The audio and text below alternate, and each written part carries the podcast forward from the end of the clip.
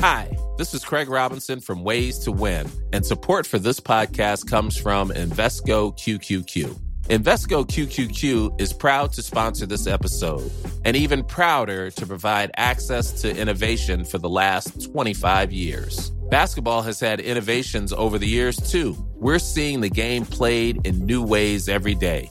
Learn more at Invesco.com slash QQQ. Let's rethink possibility. Invesco Distributors, Inc. Today's episode is presented by Lloyd's Banking Group. Everyone deserves a safe place to call home. That's why Lloyd's Banking Group has championed the social housing sector for decades, supporting more than 340 housing associations across the UK.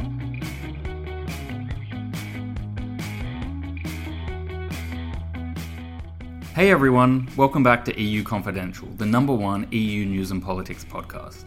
Well, what a messy week that was. I wish there was a bunch of good news to share, but after drama in Catalonia and terror in France, Canada, and Las Vegas, maybe the best we can hope for is a calm week next week. In this episode, we discuss a politico journalism experiment called the Global Policy Lab with our chief Europe correspondent Matthew Karnitschnig. Our star guest this week is Johan Dennelind, He's the CEO of the Swedish telecom giant Telia. He's one of the most forward thinking CEOs out there, and we talked to him about everything from mobile payments in Africa to the Sustainable Development Goals at the United Nations, and what on earth that's got to do with a telecoms company. And the Brussels Brains Trust mulls the Catalan crisis and helps a Brit in Brussels who's being blamed for Brexit in our Dear Politico section.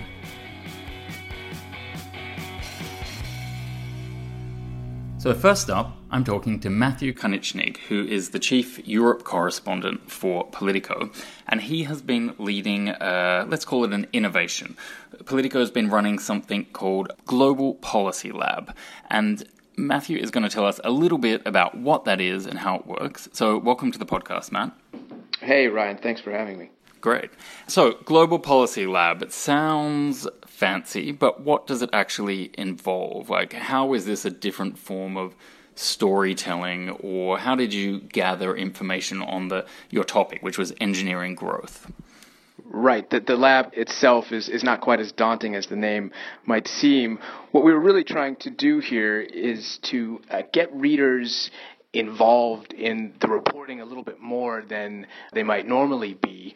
And to do that, we set up a newsletter, which I think uh, many many of the listeners hopefully have subscribed to, and we sent that out every week, and also asked them to really, as we went through this five week process, to respond to uh, what they were reading, but also to provide new ideas and to help us with the reporting, essentially, to give us tips, to tell us what we were doing right, what we were doing wrong, what really the interesting areas are that we should be looking at. So it really was collaborative in that sense that it wasn't just the reporters out there alone uh, making calls and reporting as they normally do, but we were really trying to involve the audience in the reporting process a little bit more. And the other idea here was to not just sort of send this out into the ether and, and forget about it, but to actually come up with you know real policy prescriptions at the end of this process. So in this first installment, we looked at the question of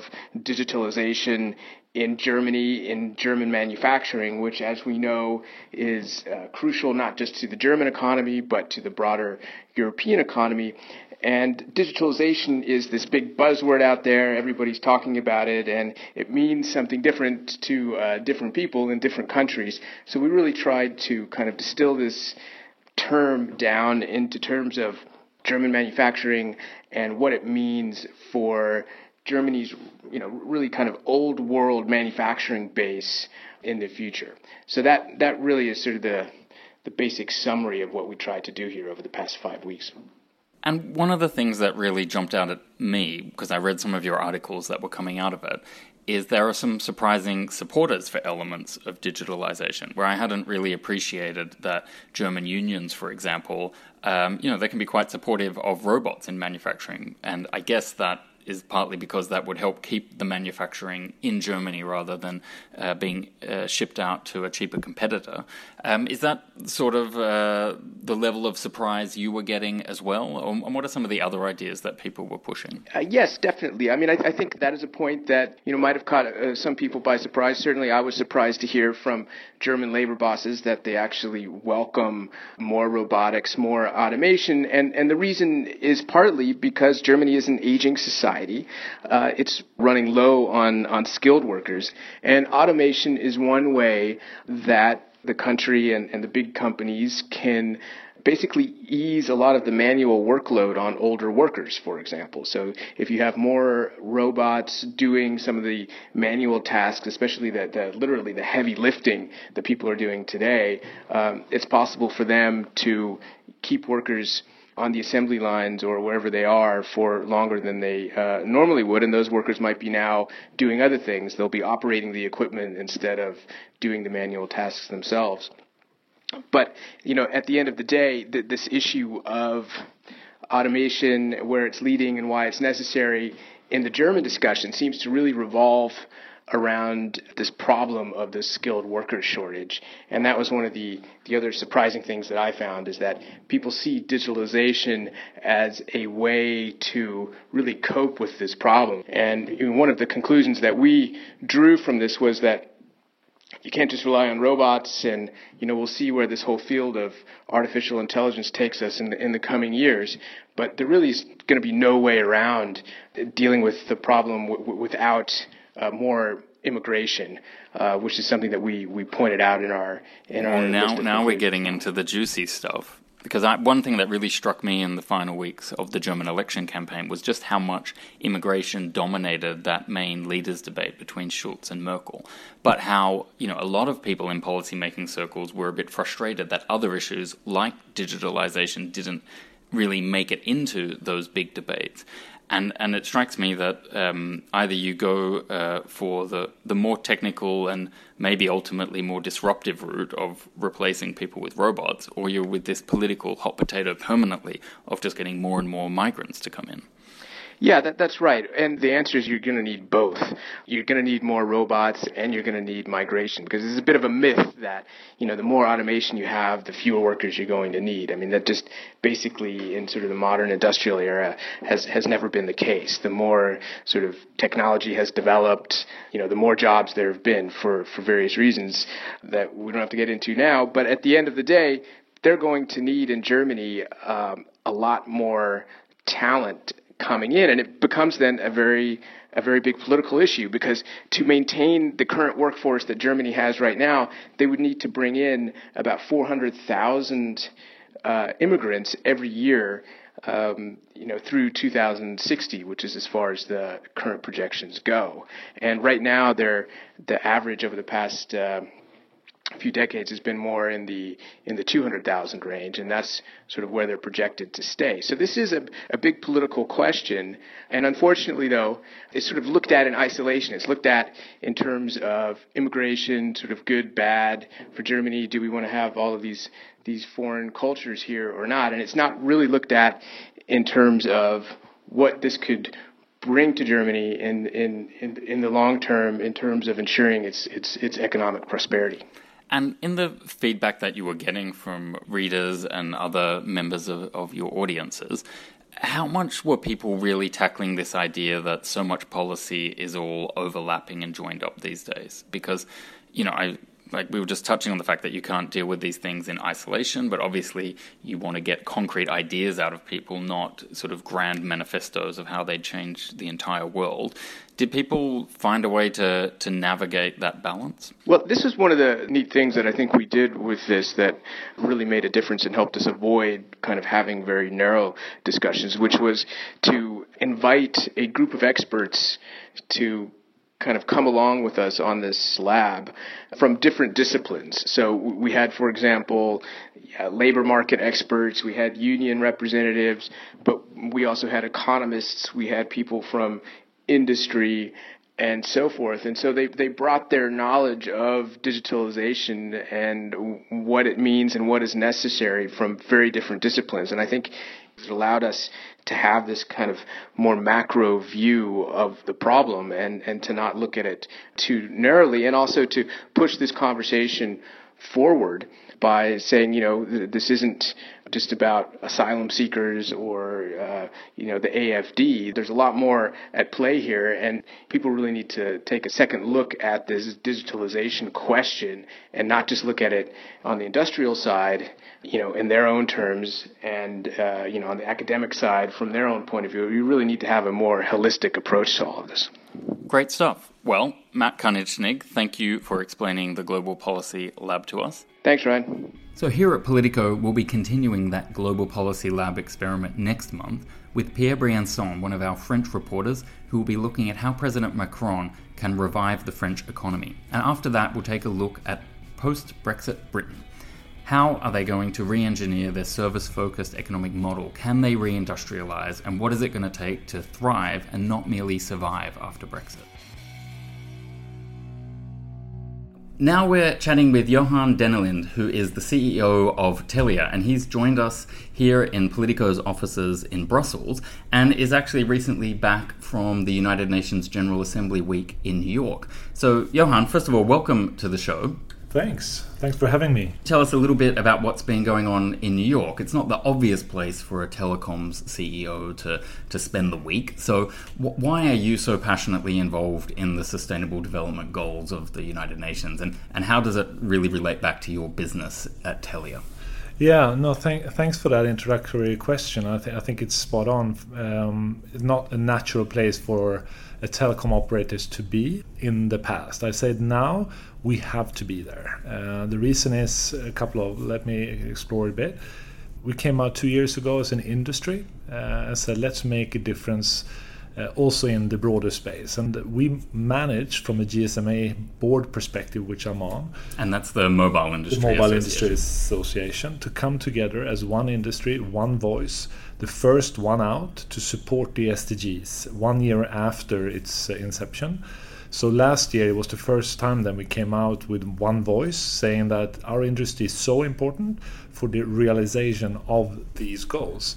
And so last year I was there, it was a bit vague, people didn't really understand. We said we are committing to this, we will report on it. So this year I was back to report on it, to report progress across the 17 SDGs, showing the impact our industry is making to each of the 17 SDGs some more than others, obviously. So, what are some of the important ones that you know where you're really the critical difference? Yeah. So, take a couple of examples: uh, smart cities, infrastructures and investment, partnerships, an ecosystem for partnerships. Those are three that I'm very passionate about, and of course, you have others that are equally important, uh, so decent jobs, and you have climate obviously in there as well where we as a as first of all a big investor in infrastructure in the society enable economic growth. Simply, I mean, I think we had a report out saying that out of the global GDP, our industry is north of four percent, a part of that, directly and indirectly.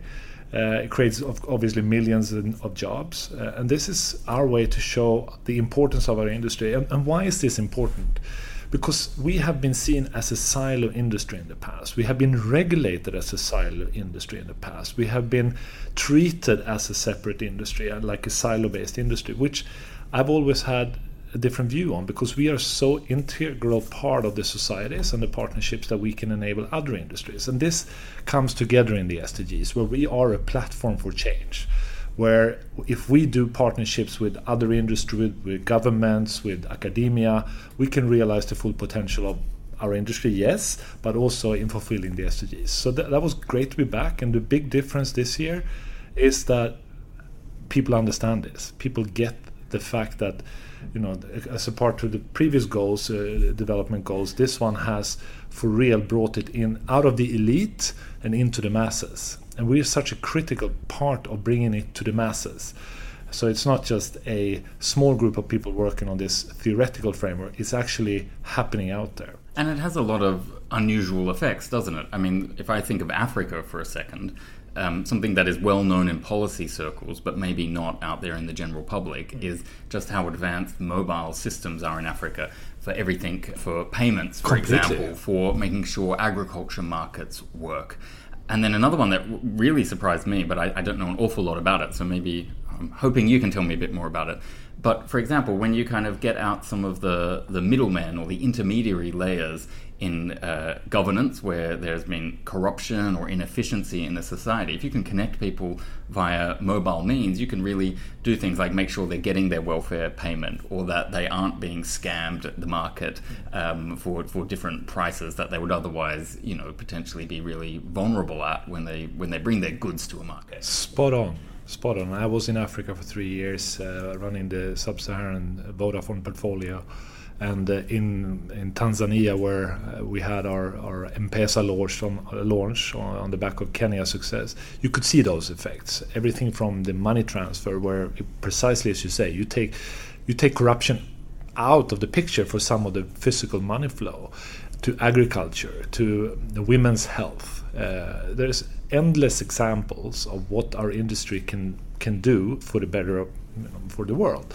So we it was kind of perfect timing as the SDGs came into play, uh, as the world got behind it. Our industry got behind it, and now we're pushing this. And then, of course, every company needs to do its part. So I've said for Telia, let me also bring SDGs into to my company. And we call it, we, we label this program or movement, hopefully, unite.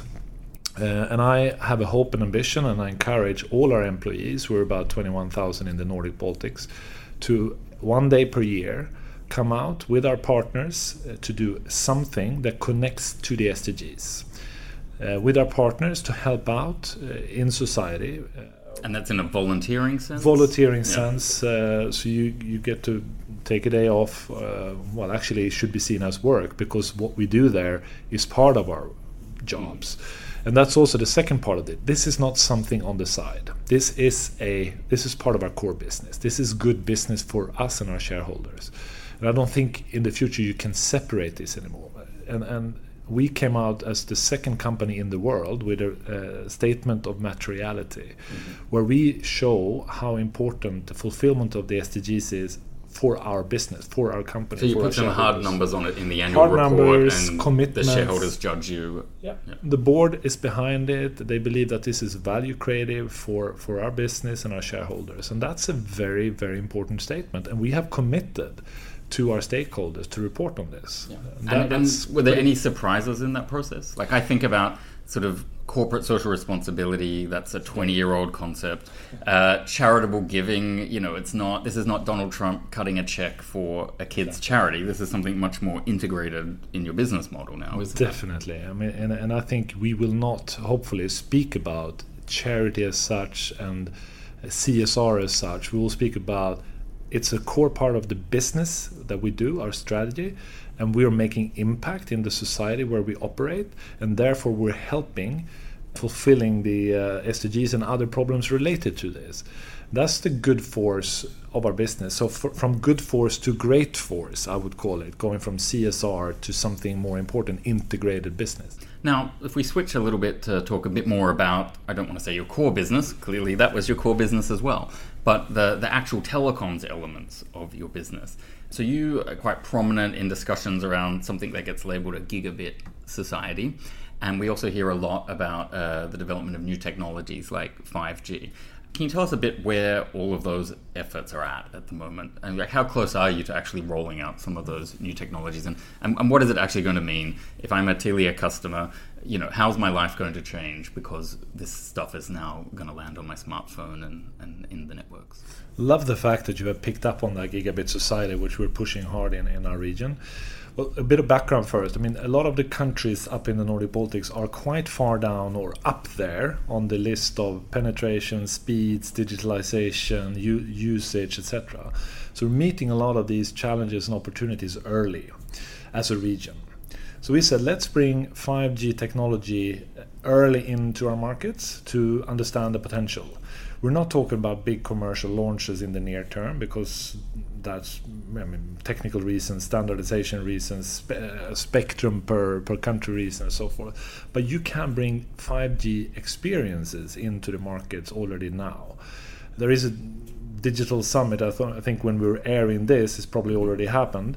Uh, in Tallinn, and we will make sure that we showcase some of our the benefits of the gigabit society already there for the uh, European Commission and customer with some really cool customer uh, cases. I think th- those are the examples that we will be talking about. How we bring not just speed, because speed is one thing that I think we're getting spoiled with already, but latency and stability is something that we are going to be appreciating a lot with 5G coming into our markets and therefore opening up a completely new range of services that we actually can't think of all of them today. Because as we roll these out for our partners and the ecosystem around us, innovation will just flourish. And that, will, that is what happened with 3G and 4G.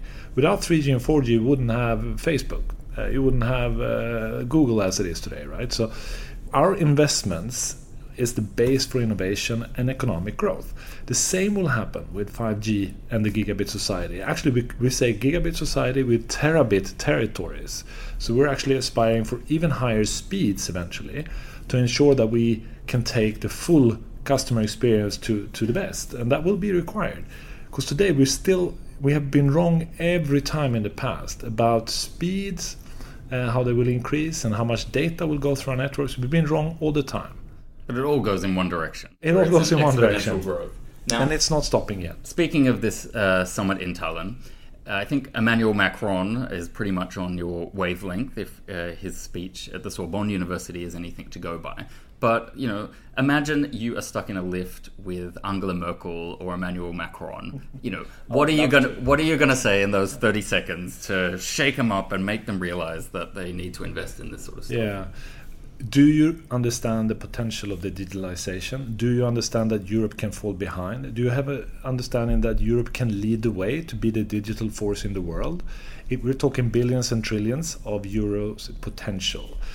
If you understand that, which I believe you do, then please give the conditions there. Set the framework right. Don't get stuck in politics and regional politics and country politics. Just do it going back to the code that has been drafted, which were actually quite okay. I wouldn't say great, but it's quite okay. But that code, through the political process and the European institutions, is being watered down, diluted, to the point where we now, as an industry, feel very frustrated. We heard today Commissioner Gabriel saying that you know she's confident she will push it through. Let's hope so. So because we need it. And this is the new telecoms. The digital single market and you know, we, we need to get behind. And I think those two people are so important to make this happen. So I would the, the elevator pitch became longer, and I hope it was a longer ride with them in the in the elevator. You can. You're, I think you're a bit bigger than Mrs. Merkel. You could like block her at the door if you need to. Um, so one one thing Emmanuel Macron suggested was an EU agency for disruptive innovation. Um, that could sounds like it could be like the most exciting thing the EU ever does or a bit of a nightmare. It sounds like a contradiction in terms to me. I don't think it's needed. I think what's needed is to let loose the the power of uh, the forces that are out there, and you can see some examples of that. And let's take Stockholm as an example. We're second to only Silicon Valley uh, as a region, city, country in the world when it comes to startups and unicorns that comes on the back of an ecosystem in, in Sweden and Stockholm that is fantastic. It's good investments, good innovations, good uh, capital flow, uh, risk money, and a, good political framework. To be honest, yeah. that's what you. You've need. got the right attitude. You got it, and you have skills and attitude and so forth. So I don't think creating separate innovation boxes is is is not the the overarching answer from my perspective. With all respect, Mr. Macron.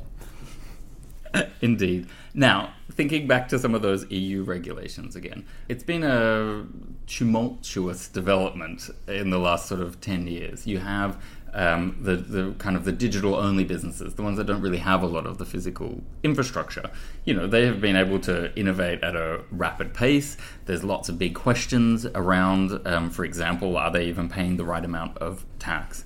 Um, what's your sense of that playing field? Like, do you feel that you have a fair shot against those new companies, or do you feel like you're stuck with a harder set of regulations just because you came of age as a company before they even existed? Um, so, yeah, so do you think you're in a fair situation at the moment? And and if you think no, like what's required? Do, do we need to get rid of regulations? Do we need to even out the regulations? What, what's going to get you somewhere where you're happy? If I leave out the tax question, which I think is a slightly different topic here, and I go to the regulation level playing field, uh, there is there is not a level playing field if you look at the digital economy, digital industry. If you look at the telco industry, you you may argue that there is a fairly level playing field, but also there I see gaps. Let me give you an example. If you call with our GSM, 3G, 4G services today, a normal voice call, you're under regulation that telco operators are regulated under. If you do, if you go to your data services and do a WhatsApp call or a FaceTime or whatever, you're in a difference. You you can can avoid some of those uh, different regulations that exist. That's not level. So that's an area where we are advocating strongly. You know, same service, same rules, same regulation, and don't regulate technology. Regulate services and behaviors, and don't regulate in advance. Regulate problems. If you if you get a, a, a market abuse or a problem, then you have all the tools to go after and remedy. But why regulate upfront, anticipating problems? That also we believe and advocate strongly hampers innovation. So I think the answer is quite simple, uh, although difficult, is to see our industry more horizontal it opens up other industries as well, uh, not just the telco part, but the internet, the media, the, uh, the, the broader ecosystem, and have a view on how consumers are consuming our services. Then you look at the, if there is a problem there, and then you regulate if there's a problem.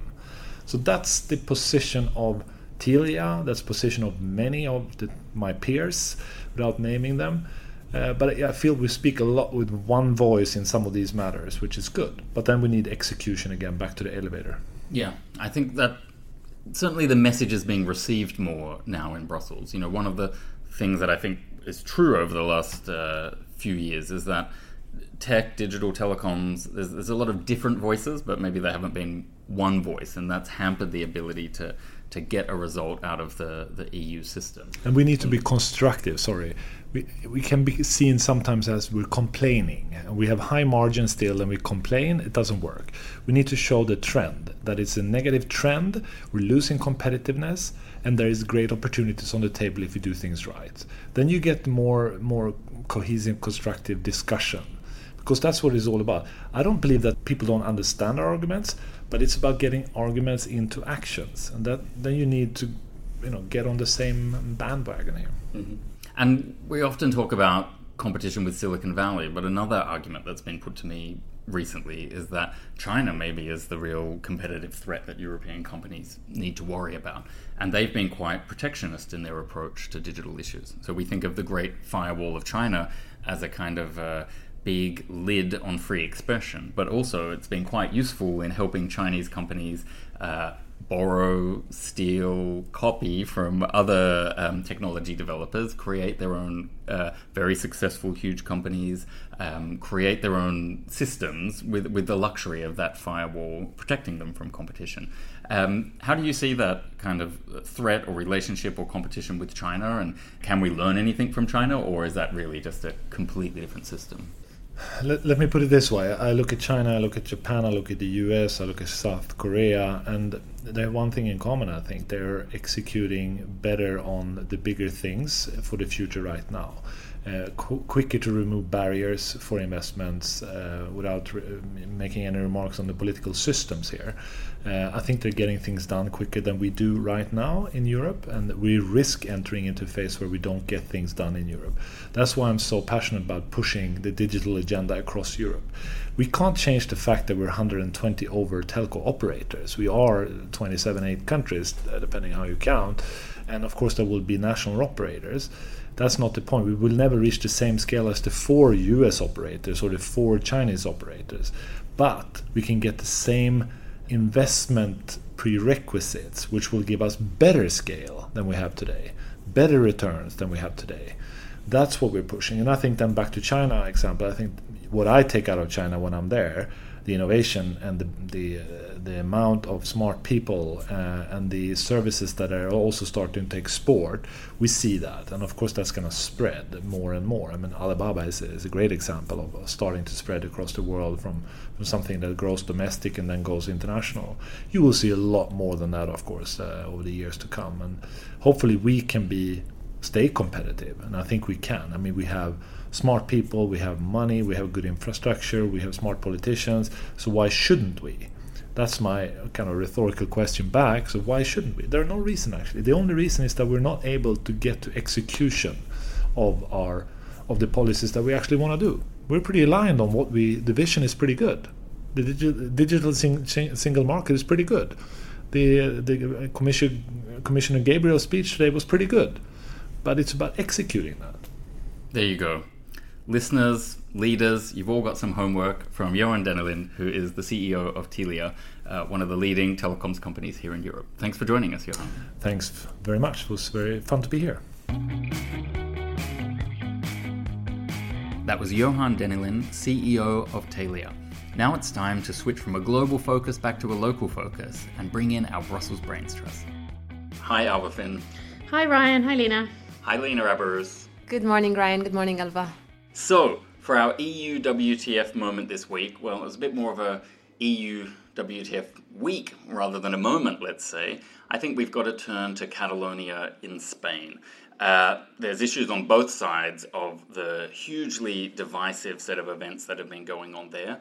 Uh, what sticks out in my mind is that in reacting to Sunday's vote, uh, both Madrid and a lot of official EU sources uh, didn't really even mention the police violence against uh, more than 800 people uh, who suffered injuries during the course of that vote.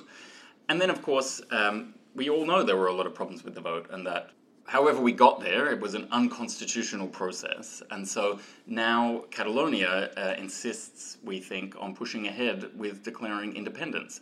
So that is a bit difficult given the circumstances of the vote as well.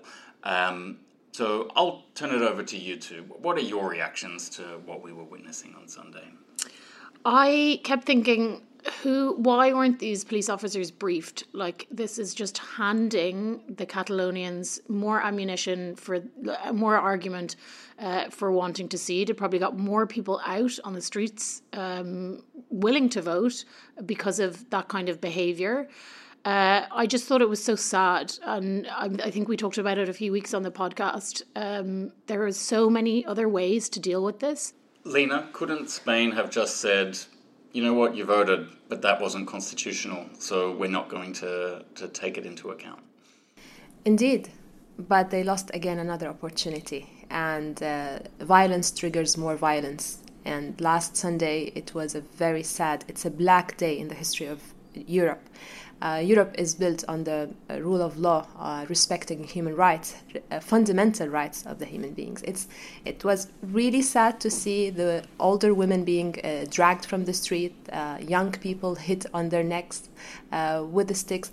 Now the, the conflict has taken a totally different dimension. Catalonia won the emotions, the sympathy not only of the European community, the international community, it's it's really really sad. Uh, it's a city, forgive me with that, very dear to my heart, and it is really sad to see people being beaten, peaceful people for no reason. There are other ways to communication and to negotiation. This is Europe, and I was shocked that this was taking place in Europe. Let's talk about some of those other ways forward. A really obvious one would be to have a mediator involved in this process. Uh, we can't change the fact that violence happened, uh, but if you have a mediator involved and you have some kind of very structured dialogue, then that at least uh, really limits the chance of future violence. Now, Madrid has ruled that out, but I kind of, I mean, I would hold my ground there. I don't understand what way out of this crisis exists unless you bring the two parties together with some neutral party uh, to force them to talk. Uh, so, leaving aside whether you can force Madrid to agree to it, um, are there reasonable examples of mediation working in the past? Um, what other means could you use to kind of diffuse the tension? I think if you look at the Northern Irish case, there is like lots of interlocutors, um, particularly from the US, because they have sway over Ireland, and there's a lot of Irish people living in, in the US. And the Clintons, for example, did a lot in Northern Ireland. Uh, did they get them all around the table? I don't really think so. I don't think anybody from, from the EU really will be seen as uh, as a kind of honest broker from the Catalan side, at least. Um, yeah, so that that would be my view. But I think you could get a prime minister from or a former prime minister from from one of the European countries to go. Um, we were talking about this yesterday, Ryan, and we kind of like jokingly said Cameron, but maybe he actually would be quite good. Uh, he's doesn't have very much on his plate at the moment, so maybe and you know he's had successful and unsuccessful referendums. So yes, he knows, very uh, recent. all the aspects of that. Uh, journey. yeah, say. but who knows what? And I think a lot of those things are built on personal relationships as well. Uh, I'm not sure who would get on with with with both of them. Yeah, so that that would that's an, another important factor. Like who who who are their friends, and then who's neutral, and who could be an honest broker. And is there? I mean, I really get the sense that there's some strong element of pride on both sides, where they're. I, I think they're each looking past you know some basic compromise steps and and essentially each side is saying it's our way or the highway. So there's not a lot of ingredients for compromise but ryan as well the question is does europe want another uh, a crisis? I mean we're just living the brexit. We're just being slapped in Europe with, with a decision of, of the British people. Why not the leaders come together to consensus to contain a unified country and push together for Madrid to sit on a table and negotiate with the Catalans.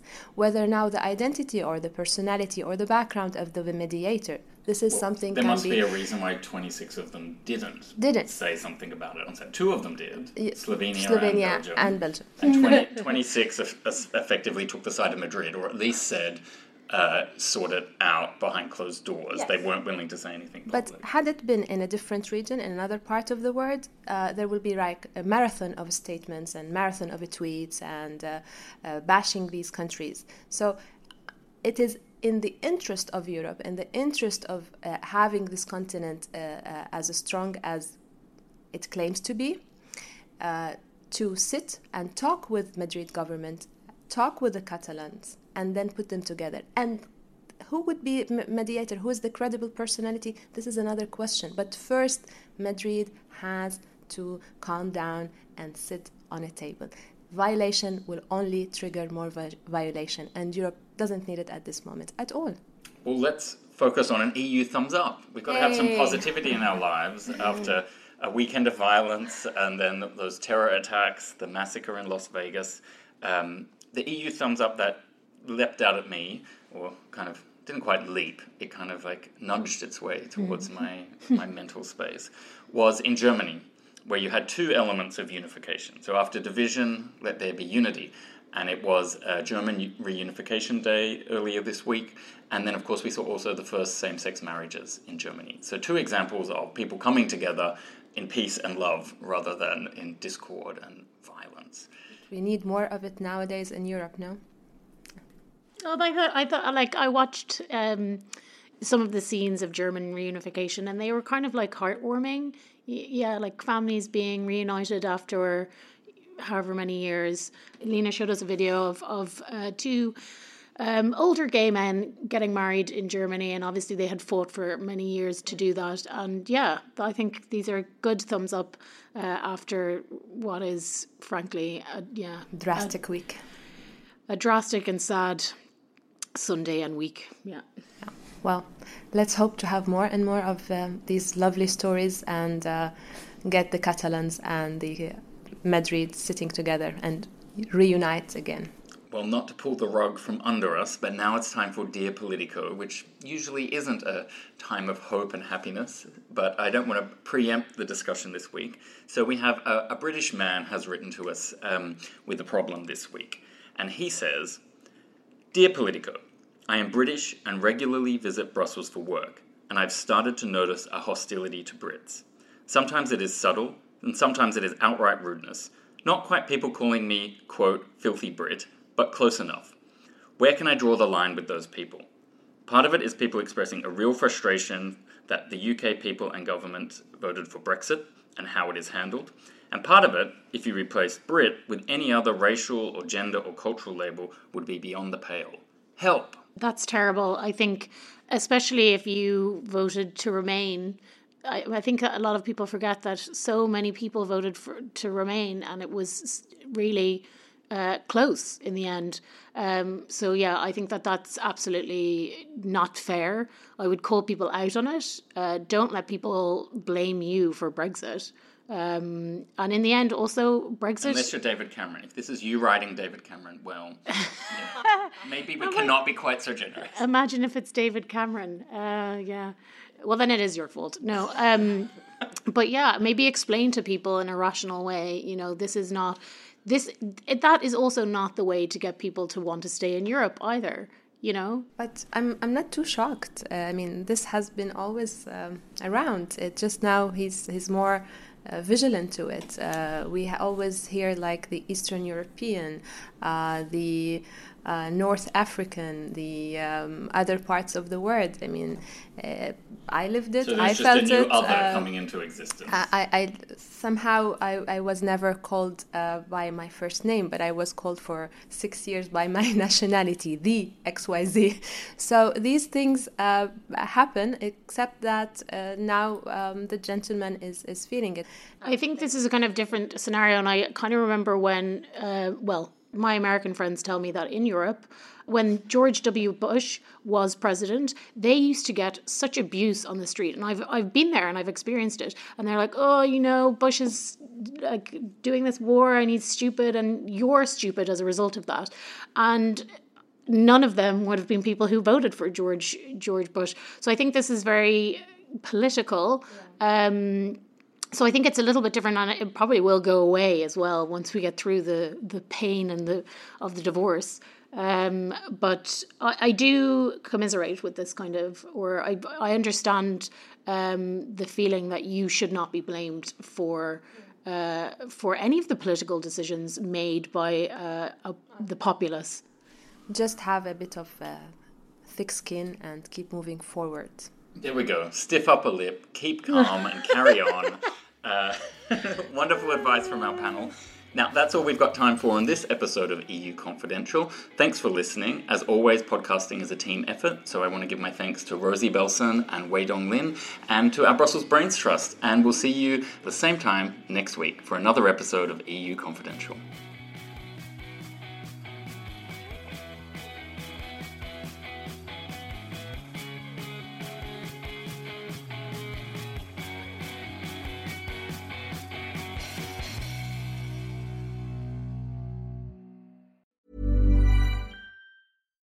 When you make decisions for your company, you look for the no brainers. And if you have a lot of mailing to do, stamps.com is the ultimate no brainer. It streamlines your processes to make your business more efficient, which makes you less busy.